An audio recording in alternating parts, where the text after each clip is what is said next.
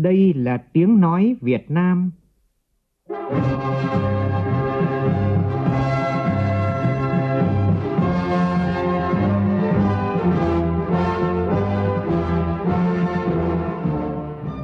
Việt Nam. Là tiếng nói Việt Nam phát thanh từ Hà Nội, thủ đô nước Cộng hòa xã hội chủ nghĩa Việt Nam.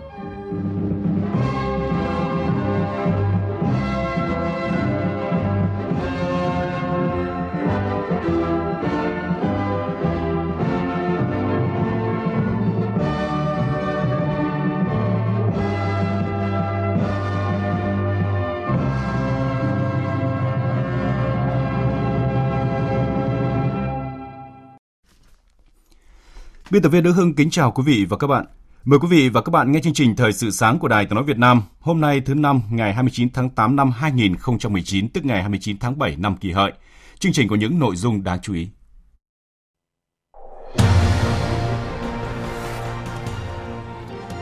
Những thông tin mới nhất về vụ hỏa hoạn lớn xảy ra ở công ty Rạng Đông. Bộ Nông nghiệp và Phát triển nông thôn đề nghị lực lượng công an vào cuộc xử lý nghiêm hành vi vứt xác lợn chết ra môi trường. Thành phố Hải Phòng đề nghị các ngân hàng liên quan ưu tiên cho chi bảo hiểm xã hội và trả lương cho công nhân tại công ty trách nhiệm hữu hạn KaiYang Việt Nam. Trong phần tin thế giới, dư luận quốc tế tiếp tục phản đối các hành động trái phép của Trung Quốc ở Biển Đông. Hơn một trăm sáu mươi tập đoàn doanh nghiệp Mỹ kêu gọi Tổng thống Donald Trump hoãn tăng thuế đối với hàng hóa Trung Quốc. Cuối chương trình là bình luận nhan đề bạo hành gia đình cần khẩn thiết ngăn chặn.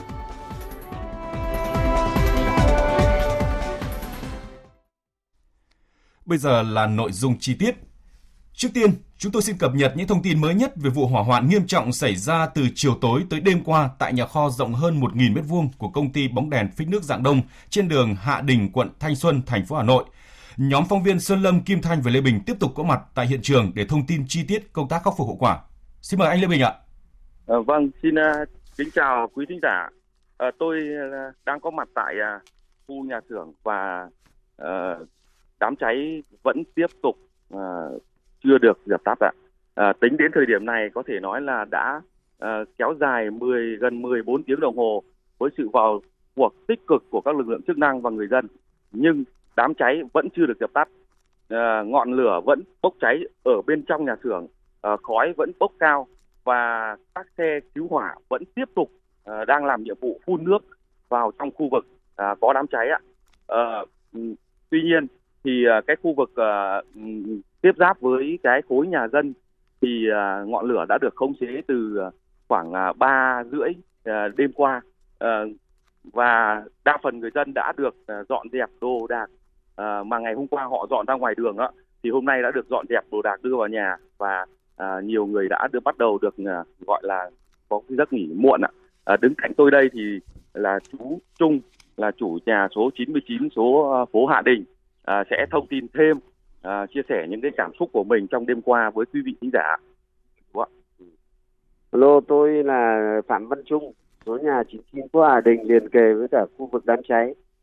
À, thế thì như tức là lúc ba rưỡi sáng sáng nay cháy từ bốn rưỡi chiều qua mà ba rưỡi sáng nay là gần như là những cái khu vực uh, tiếp giáp với nhà dân đã uh, tương đối ổn định.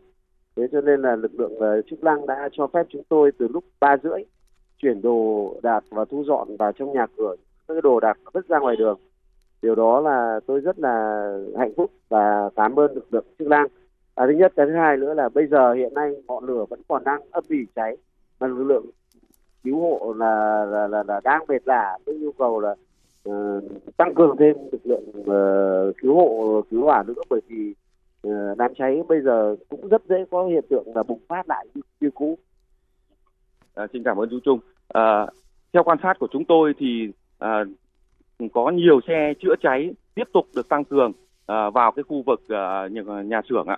À, và các cơ quan chức năng thì vẫn đang tích cực làm việc để nhằm khống chế đám cháy trong thời gian sớm nhất ạ. Xin mời phòng thu ạ. Vâng ạ, xin được cảm ơn những thông tin mới nhất của phóng viên Lê Bình. Và chúng tôi sẽ liên tục cập nhật trong các chương trình sau. Tính đến hai mươi ba giờ đêm qua thì ngọn lửa vẫn tiếp tục cháy, và như thông tin mới nhất thì đến hơn ba giờ sáng nay thì người dân mới được dọn đồ về nhà. À, sau nhiều giờ chữa cháy thì lực lượng Cảnh sát phòng cháy chữa cháy thủ đô cùng lực lượng công an và dân quân người dân đã nỗ lực để dập tắt đám cháy và có thể thấy rằng là thiệt hại sau đám cháy sẽ là vô cùng lớn. Và sau đây sẽ là phản ánh của phóng viên Kim Thanh. Vụ hỏa hoạn bắt đầu bùng phát từ mười tám giờ ngày hôm qua. Cột khói cao hàng chục mét tỏa đi từ khu vực cháy cùng ngọn lửa ngùn ngụt. Ngay sau đó, lực lượng phòng cháy chữa cháy đã điều động hàng chục xe chữa cháy có mặt tại hiện trường. Lực lượng cảnh sát giao thông, công an, dân quân được huy động phong tỏa khu vực đường Hạ Đình, phân luồng giao thông, sơ tán người dân khỏi khu vực đám cháy. Chị Hoa, một công nhân làm việc tại công ty bóng đèn phích nước Rạng Đông, lo lắng. À, em làm ở xưởng sớm mát, xưởng mới thành lập mà giờ xưởng đấy đã cháy hết rồi. Lúc chiều em về năm rưỡi vẫn chưa có sự cố gì xảy ra. Xong về được bảy giờ thấy chồng em gọi điện về bảo cháy. Chồng em cũng làm ở trong đấy, bảo là cháy hết rồi. Nó lắm, công ty thiệt hại. Do đường vào công ty bóng đèn phích nước Rạng Đông nhỏ, nhà xưởng xảy ra cháy lợp mái tôn khung sắt nên khi gặp nhiệt nóng đã làm sụp cấu kiện và sập đổ một số khu vực nhà xưởng, khiến cho việc tiếp cận chữa cháy gặp khó khăn. Do có nhiều vật liệu dễ cháy nên ngọn lửa khó khống chế. Đã có hơn chục hộ dân gần khu vực công ty phải sơ tán. Các lực lượng được huy động nhanh chóng để triển khai nhiều mũi công phá tường bao để khống chế lửa, trèo thang vào nhà dân phía sau công ty để tìm cách tiếp cận đám cháy. Toàn bộ dãy nhà sát tường công ty trên phố Hạ Đình đã dọn đồ đạc và hợp tác với lực lượng chức năng khống chế đám cháy. Trong hoạn nạn mới càng thấy rõ tình đoàn kết, sẻ chia của người dân nơi đây thật đáng quý.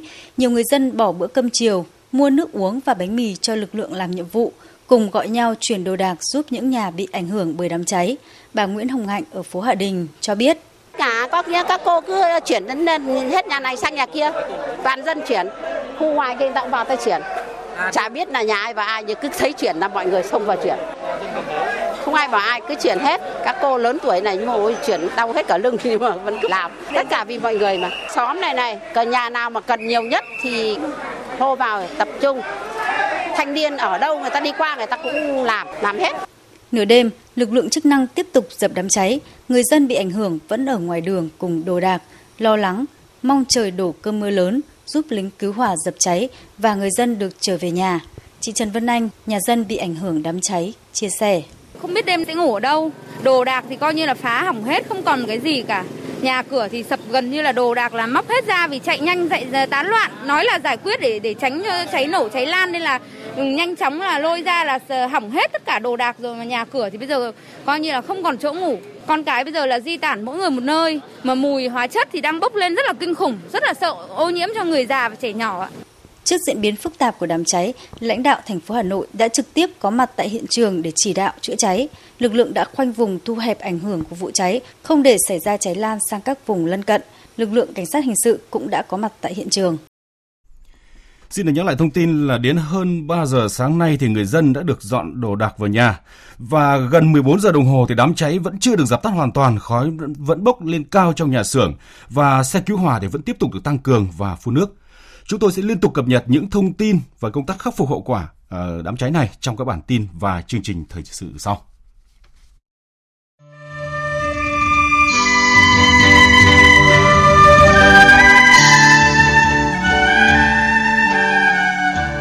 năm mươi năm thực hiện di chúc Chủ tịch Hồ Chí Minh.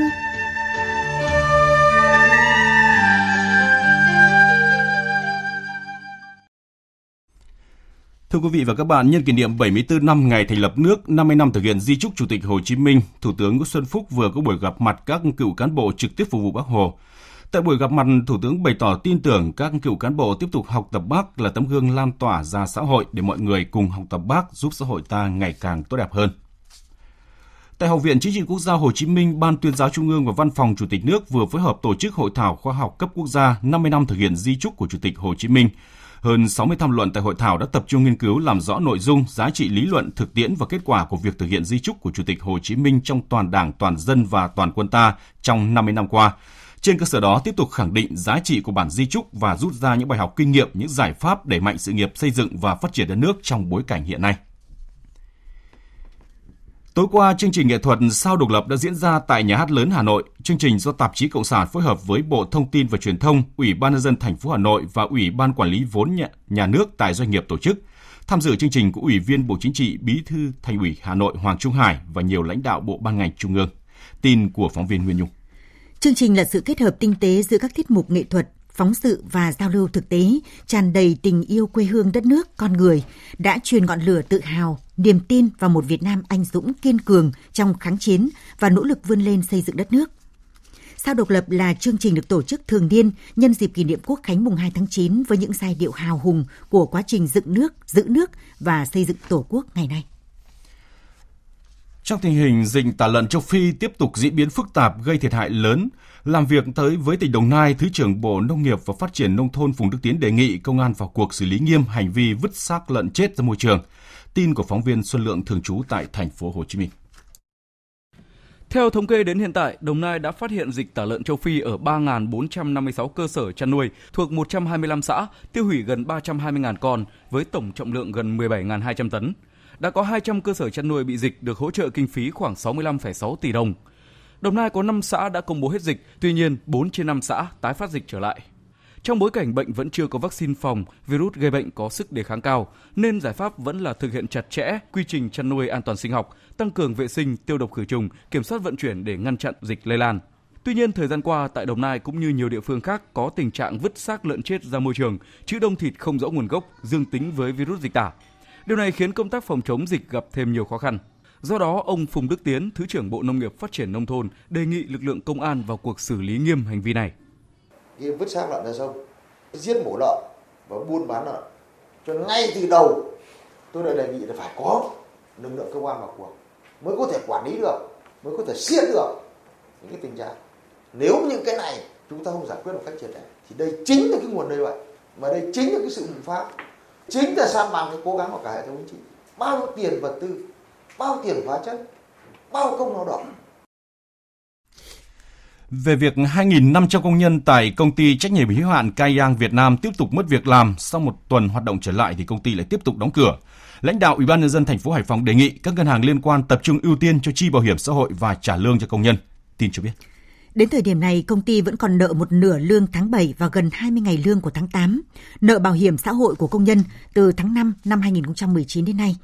Hiện ngoài nợ lương và bảo hiểm của công nhân, công ty KaiYang Việt Nam đang nợ ngân hàng hơn một trăm bốn mươi chín tỷ đồng. Các ngành chức năng của thành phố Hải Phòng vẫn đang tìm hướng giải quyết vụ việc này. Ông Đoàn Đình Dũng, Chủ tịch Liên đoàn Lao động quận Kiến An cho biết. Sẽ ưu tiên thanh toán bảo hiểm và lương cho người lao động. Nguồn thì nó cũng từ một số cái là hoàn thuế rồi là xuất hàng của doanh nghiệp. Bảo hiểm thì sẽ lấy cái nguồn hoàn thuế của doanh nghiệp. Sẽ trao đổi với lại công đoàn dưới công ty thì họ sẽ có thông tin chính thức đối với người lao động ở trên cái trang Facebook của công ty. Còn bây giờ là tin bão khẩn cấp cơn bão số bốn. Hồi bốn giờ sáng nay, vị trí tâm bão ở vào khoảng mười bảy phẩy ba độ Vĩ Bắc, một trăm mười hai phẩy tám độ Kinh Đông, trên khu vực phía đông bắc quần đảo Hoàng Sa, cách đất liền các tỉnh Quảng Trị, Quảng Ngãi khoảng bốn trăm tám mươi ki lô mét, cách đất liền các tỉnh Nghệ An, Quảng Bình khoảng sáu trăm tám mươi ki lô mét về phía đông. Sức gió mạnh nhất ở vùng gần tâm bão mạnh cấp chín, tức là từ bảy mươi lăm đến chín mươi ki lô mét một giờ, giật cấp mười một. Bán kính gió mạnh cấp sáu, giật cấp tám trở lên khoảng một trăm hai mươi ki lô mét tính từ tâm bão. Từ tối nay, ở Nam Vịnh Bắc Bộ có gió mạnh cấp bảy, cấp tám, vùng gần tâm bão đi qua cấp chín, cấp mười, giật cấp mười hai. Từ đêm nay, ở vùng biển ngoài khơi các tỉnh từ Thanh Hóa đến Quảng Bình có gió mạnh cấp tám, cấp chín, giật cấp mười một, sóng biển cao từ hai đến bốn mét. Vùng gần tâm bão sóng biển cao từ ba đến năm mét, biển động rất mạnh. Vùng ven biển các tỉnh từ Thanh Hóa đến Quảng Bình, nước dâng do bão cao từ không phẩy năm đến một mét. Các tỉnh Thanh Hóa đến Quảng Trị từ sáng sớm mai, gió mạnh dần lên cấp sáu, sau tăng lên cấp bảy, vùng gần tâm bão đi qua mạnh cấp tám, cấp chín, giật cấp mười, cấp mười một. Nguy cơ cao xảy ra lũ quét và sạt lở đất ở vùng núi, ngập lụt ở vùng trũng các tỉnh, vùng núi Đồng Bắc Bộ, các tỉnh từ Thanh Hóa đến Thừa Thiên Huế, đặc biệt là Sơn La, Hòa Bình, Yên Bái, Thanh Hóa, Nghệ An, Hà Tĩnh, Quảng Bình. Ngập lụt tại thành phố Hà Nội, các khu đô thị thuộc Đồng bằng Bắc Bộ và các tỉnh từ Thanh Hóa đến Quảng Bình. Cấp độ rủi ro thiên tai do bão cấp ba. Trước diễn biến của bão số bốn dự kiến sẽ gây mưa lớn Ở các tỉnh Bắc Bộ, các tỉnh từ Thanh Hóa đến Thừa Thiên Huế, Ban Chỉ đạo Trung ương về phòng chống thiên tai, Ủy ban ứng phó sự cố thiên tai và tìm kiếm cứu nạn đã có công điện khẩn gửi Ủy ban phòng chống thiên tai và tìm kiếm cứu nạn các tỉnh, thành phố, khu vực Bắc Bộ, Bắc Trung Bộ từ Thừa Thiên Huế trở ra, ven biển từ Quảng Ninh đến Phú Yên. Công điện yêu cầu rà soát hướng dẫn tàu thuyền tránh trú bão an toàn trên biển, sẵn sàng vận hành tiêu thoát nước, bảo vệ sản xuất và phòng chống ngập úng cho các khu vực đô thị, sẵn sàng sơ tán dân ở những khu vực nguy hiểm đến nơi an toàn, đảm bảo an toàn các công trình hồ đập. Tại cuộc họp khẩn ứng phó của Ban Chỉ đạo Trung ương về phòng chống thiên tai diễn ra chiều qua tại Hà Nội, Phó Thủ tướng Chính phủ Trịnh Đình Dũng, trưởng Ban Chỉ đạo Trung ương về phòng chống thiên tai, yêu cầu các địa phương không chủ quan, đảm bảo an toàn tuyệt đối tính mạng người dân, tài sản của nhà nước trong ứng phó bão. Theo số liệu mới nhất, các tỉnh ven biển từ Quảng Ninh đến Phú Yên đã thông báo kiểm đếm hướng dẫn cho khoảng bảy mươi mốt nghìn phương tiện với hơn ba trăm nghìn người biết diễn biến hướng đi di chuyển của bão số bốn. Hiện thì vẫn còn khoảng tám trăm tàu với gần năm nghìn năm trăm người đang trong vùng nguy hiểm. Tại tỉnh Quảng Trị thì hiện vẫn còn hai mươi tàu với một trăm bốn mươi sáu thuyền viên đang ở vùng biển Vịnh Bắc Bộ chưa liên lạc được.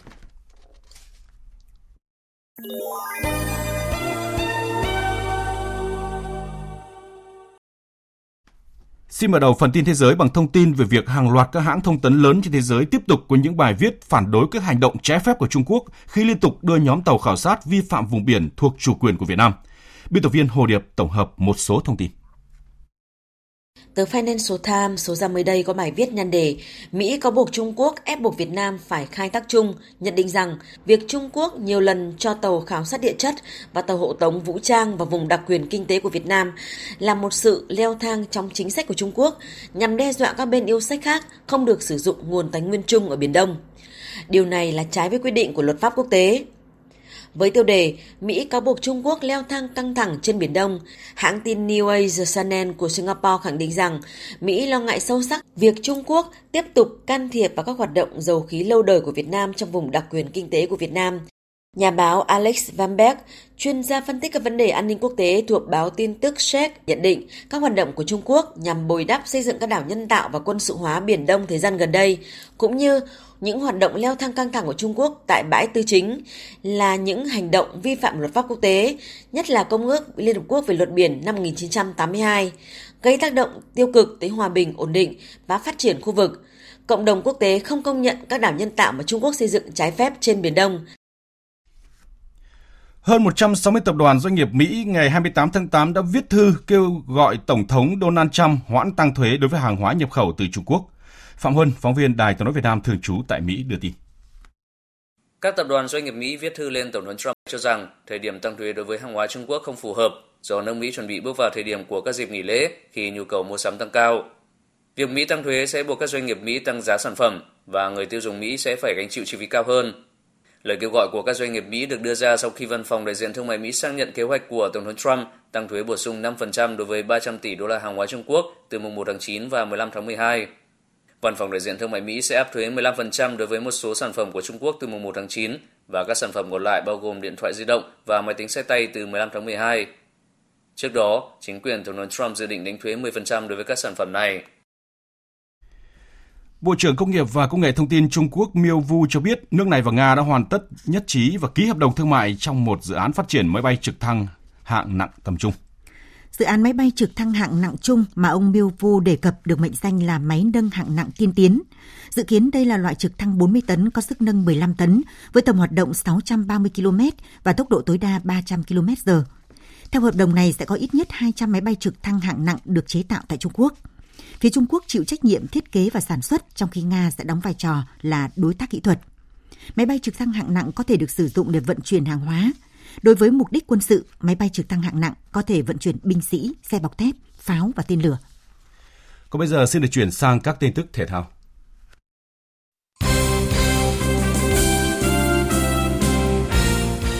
Ủy ban Olympic Việt Nam vừa quyết định thưởng năm trăm triệu đồng cho ngôi vô địch của đội tuyển bóng đá nữ Việt Nam tại giải bóng đá nữ vô địch Đông Nam Á vừa kết thúc tại Thái Lan vào tối hai mươi bảy tháng tám vừa qua.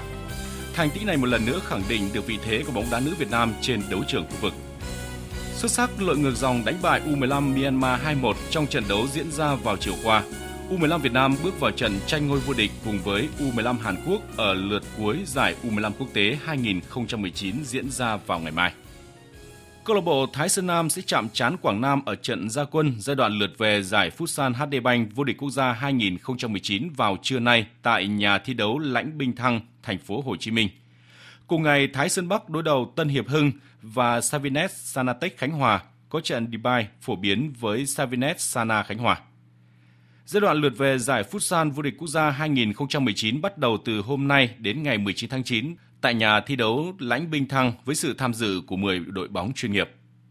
Tối qua tại nhà thi đấu thể dục thể thao tỉnh Nghệ An, Liên đoàn bóng bàn Việt Nam phối hợp với Ủy ban nhân dân tỉnh Nghệ An tổ chức lễ khai mạc giải bóng bàn các cây vợt xuất sắc trẻ, thiếu niên, nhi đồng toàn quốc hai không một chín. Giải năm nay thu hút gần ba trăm vận động viên đến từ hai mươi tư đoàn trong cả nước về tranh tài. Giải kết thúc vào ngày ba mươi mốt tháng tám.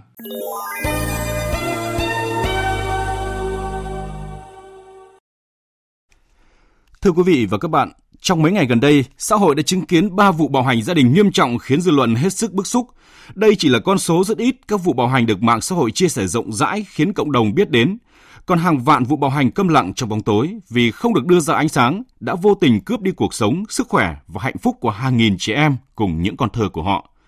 Con số chưa thực sự đầy đủ, gần ba mươi lăm nghìn vụ bạo hành xảy ra mỗi năm tại Việt Nam, trong đó chín mươi phần trăm số nạn nhân là phụ nữ và trẻ em, đang cho thấy cần có những tiếng nói và hành động khẩn thiết để ngăn chặn ngay vấn nạn này. Biên tập viên Thúy Nga có bình luận, bạo hành gia đình cần khẩn thiết ngăn chặn, qua sự thể hiện của phát thanh viên Hoàng Sa. Mời quý vị và các bạn cùng nghe. Mới đây, nhiều tài khoản mạng xã hội lan truyền đoạn clip một thai phụ mang thai hai mươi bảy tuần tuổi, quê ở Bình Thuận, phải băng bó khắp các bộ phận. Một bên mắt bị hỏng, người chi chít vết thương và đang được các nhân viên y tế Bệnh viện Đa khoa Nam Bình Thuận điều trị. Một tuần trước đó, sau khi nằm viện vì trận đòn thừa sống thiếu chết của người chồng, người vợ trở về nhà. Khi vết thương cũ chưa kịp lành, chị lại nhận một trận đòn mới tàn khốc hơn vì lý do không kịp nấu cơm cho chồng ăn. Hai vụ bạo hành tiếp theo được ghi lại ở Bắc Kạn và Hà Nội đều có chung đặc điểm là chồng đánh đấm túi bụi vợ trước mặt con nhỏ. Sau trận đòn này, cả hai người vợ đều phải nhập viện vì thương tích và tinh thần hoảng loạn. Các con của họ sau khi chứng kiến cảnh bố đánh đấm mẹ cũng khủng hoảng tinh thần. Sau khi bạo hành bị tố giác, phát giác, hầu hết các ông chồng khi đối diện cơ quan chức năng đều bao biện đây là chuyện gia đình bình thường, rồi mọi người không trong cuộc, không hiểu, rồi xin dư luận hãy thương các con còn nhỏ để vun vén và xin rút kinh nghiệm. Vì sao ở nước ta, những nạn nhân là những người vợ mãi chấp nhận việc bị đánh đập không chỉ một lần như vậy? Chắc chắn có nguyên nhân từ sự cam chịu của chính những người trong cuộc. Với suy nghĩ xấu chàng hổ ai, họ lo sợ bị xã hội phát hiện nên chấp nhận che đậy thay vì tố giác. Và không ít trong số họ cho rằng dù tố cáo cũng không có ai giải quyết cho mình. Khi đó, kẻ vũ phu kia sẽ hành hạ họ mạnh tay hơn. Bởi ngay cả cơ quan chức năng cũng chấp nhận điều ấy. Cụ thể là ngay với sự việc mới nhất là võ sư Nguyễn Xuân Vinh bạo hành vợ, vị lãnh đạo Công an quận Long Biên, Hà Nội cho biết đã cử cán bộ xuống làm công tác dân vận cho hai vợ chồng vì hai con của họ còn quá nhỏ. Nếu sau này vợ chồng không sống được với nhau thì cũng rất thiệt thòi cho các con của họ. Rất đáng buồn bởi thay vì lên án kịch liệt hay xử phạt nghiêm khắc những hành vi bạo lực, cơ quan chức năng lại tìm cách hòa giải. Đó là chưa kể, có vị công an phường khi nhận được tố cáo còn nói rằng phải để đánh có thương tích mới giải quyết được. Vậy xin hỏi, nếu người vợ tiếp tục bị chồng bạo hành đến mức tử vong, thì cơ quan nào và ai sẽ phải chịu trách nhiệm liên đới? Phải thừa nhận rằng chúng ta vẫn còn dễ dãi coi nhẹ các hành vi bạo hành, xâm phạm thân thể các đối tượng yếu thế trong xã hội. Bạo lực gia đình, dù ở bất kỳ hình thức nào, cũng để lại những tác động tiêu cực đến sức khỏe về thể chất, tinh thần không chỉ của nạn nhân mà còn thành viên khác trong gia đình. Tác động tiêu cực đến lực lượng lao động, hoạt động kinh tế. Bạo lực gia đình đặt ra yêu cầu trợ giúp bảo vệ nạn nhân. Để hạn chế và tiến tới chấm dứt nạn bạo hành, việc trước mắt cần làm là những tiếng nói phá vỡ sự im lặng, chịu đựng bấy lâu của những nạn nhân. Khi có những người dám nói, dám lên tiếng, xã hội mới có cơ hội lắng nghe và hành động trợ giúp. Ngược lại, xã hội cũng cần có cách nhìn cởi mở, bao dung và khuyến khích các đối tượng yếu thế sẵn sàng lên tiếng khi bị bạo hành. Khi tiếng nói đã được cất lên là những hành động cần thiết để thực thi pháp luật, bảo vệ tính mạng, sức khỏe, nhân phẩm của nạn nhân thông qua các nhà tình thương, nhà tạm lánh cùng các cơ sở dành cho phụ nữ và trẻ em đặt ở nhiều địa điểm với sự hỗ trợ của các lực lượng bảo vệ. Bên cạnh đó, để góp phần ngăn chặn bạo lực gia đình, cần phải tuyên truyền sâu rộng về luật pháp, xây dựng mô hình phòng chống bạo lực gia đình ở địa phương, làm cho mỗi gia đình hiểu rõ vai trò, trách nhiệm của mình để xây dựng gia đình ấm no, hạnh phúc, bền vững. Bạo hành gia đình với bất cứ đối tượng nào cũng là vi phạm cần được khẩn thiết ngăn chặn và đẩy lùi, thay vì xuê xoa hàn gắn như cách làm thường thấy của các tổ hội chính quyền cơ sở, thậm chí là cơ quan pháp luật hiện nay. Quý vị và các bạn vừa nghe bình luận nhan đề bạo hành gia đình cần khẩn thiết ngăn chặn. Trước khi kết thúc chương trình thời sự sáng nay là những thông tin về thời tiết. Dự báo thời tiết. Phía Tây Bắc Bộ ngày có mây, trời nắng, đêm nhiều mây, có mưa, có nơi mưa vừa, mưa to và dông, gió nhẹ. Trong cơn dông có khả năng xảy ra lốc sét và gió giật mạnh. Nhiệt độ từ hai mươi hai đến ba mươi ba độ, có nơi trên ba mươi ba độ.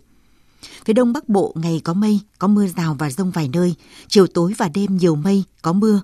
Khu vực đồng bằng và ven biển có mưa vừa, mưa to, có nơi mưa rất to và rải rác có dông. Nhiệt độ từ hai mươi ba đến ba mươi ba độ. Các tỉnh từ Thanh Hóa đến Thừa Thiên Huế nhiều mây, ngày có mưa rào và dông rải rác, có nơi mưa rất to và dông. Gió Tây Bắc đến Tây cấp ba, nhiệt độ từ hai mươi ba đến ba mươi ba độ. Các tỉnh ven biển từ Đà Nẵng đến Bình Thuận nhiều mây, có mưa rào và rải rác có dông. Trong cơn dông có khả năng xảy ra lốc sét và gió giật mạnh, nhiệt độ từ hai mươi lăm đến ba mươi ba độ. Tây Nguyên nhiều mây, có mưa vừa, có nơi mưa to đến rất to và rải rác có dông, nhiệt độ từ hai mươi đến hai mươi chín độ. Nam Bộ nhiều mây, có mưa, mưa vừa, có nơi mưa to đến rất to và rải rác có dông, nhiệt độ từ hai mươi tư đến ba mươi mốt độ. Khu vực Hà Nội ngày có mây, có mưa rào và dông vài nơi, nhiệt độ từ hai mươi tư đến ba mươi ba độ. Dự báo thời tiết biển. Bắc Vịnh Bắc Bộ có mưa rào và rải rác có dông, gió Đông Bắc đến Bắc cấp năm, đêm tăng lên cấp sáu, cấp bảy, giật cấp tám, cấp chín, biển động mạnh. Trong cơn dông có khả năng xảy ra lốc xoáy. Nam Vịnh Bắc Bộ có mưa bão, gió mạnh dần lên cấp sáu, từ tối và đêm tăng lên cấp bảy, cấp tám. Vùng gần tâm bão đi qua cấp chín, cấp mười, giật cấp mười hai, biển động rất mạnh. Vùng biển từ Quảng Trị đến Quảng Ngãi có mưa rào và rải rác có dông. Riêng phía Bắc từ chiều nay có mưa bão, gió Tây đến Tây Nam cấp sáu, từ đêm nay tăng lên cấp bảy, cấp tám. Vùng gần tâm bão đi qua cấp chín, cấp mười, giật cấp mười hai, biển động rất mạnh. Vùng biển từ Bình Định đến Ninh Thuận có mưa rào và rải rác có dông. Gió Tây đến Tây Nam cấp sáu, cấp bảy, giật cấp tám, cấp chín, biển động mạnh. Vùng biển từ Bình Thuận đến Cà Mau có mưa rào và rải rác có dông. Gió Tây Nam cấp sáu, cấp bảy, giật cấp tám, cấp chín, biển động mạnh. Vùng biển từ Cà Mau đến Kiên Giang bao gồm cả Phú Quốc có mưa rào và rải rác có dông. Gió Tây Nam cấp năm. Trong cơn dông có khả năng xảy ra lốc xoáy và gió giật mạnh. Khu vực Bắc Biển Đông ngày có mưa bão, đêm có mưa rào và dông rải rác. Gió mạnh cấp bảy, cấp tám, vùng gần tâm bão đi qua cấp chín, cấp mười, giật cấp mười hai, biển động rất mạnh. Khu vực giữa và Nam Biển Đông có mưa rào và dông rải rác, gió Tây Nam cấp sáu, cấp bảy, giật cấp tám, cấp chín, biển động mạnh. Trong cơn dông có khả năng xảy ra lốc xoáy. Khu vực quần đảo Hoàng Sa thuộc thành phố Đà Nẵng có mưa rào và dông rải rác, gió mạnh cấp bảy, cấp tám, vùng gần tâm bão đi qua cấp chín, cấp mười, giật cấp mười hai, biển động rất mạnh. Khu vực quần đảo Trường Sa thuộc tỉnh Khánh Hòa có mưa rào và dông rải rác, gió Tây Nam cấp sáu, cấp bảy, giật cấp tám, cấp chín, biển động mạnh. Vịnh Thái Lan có mưa rào và dông rải rác, gió Tây cấp năm. Trong cơn dông có khả năng xảy ra lốc xoáy và gió giật mạnh. Chương trình Thời sự sáng nay đến đây là hết. Chương trình do biên tập viên Đức Hưng biên soạn và thực hiện với sự tham gia của biên tập viên Xuân Ninh, phát thanh viên Minh Nguyệt và kỹ thuật viên Hồng Vân. Chịu trách nhiệm nội dung Nguyễn Mạnh Thắng. Cảm ơn quý vị và các bạn đã để tâm lắng nghe. Xin chào và hẹn gặp lại.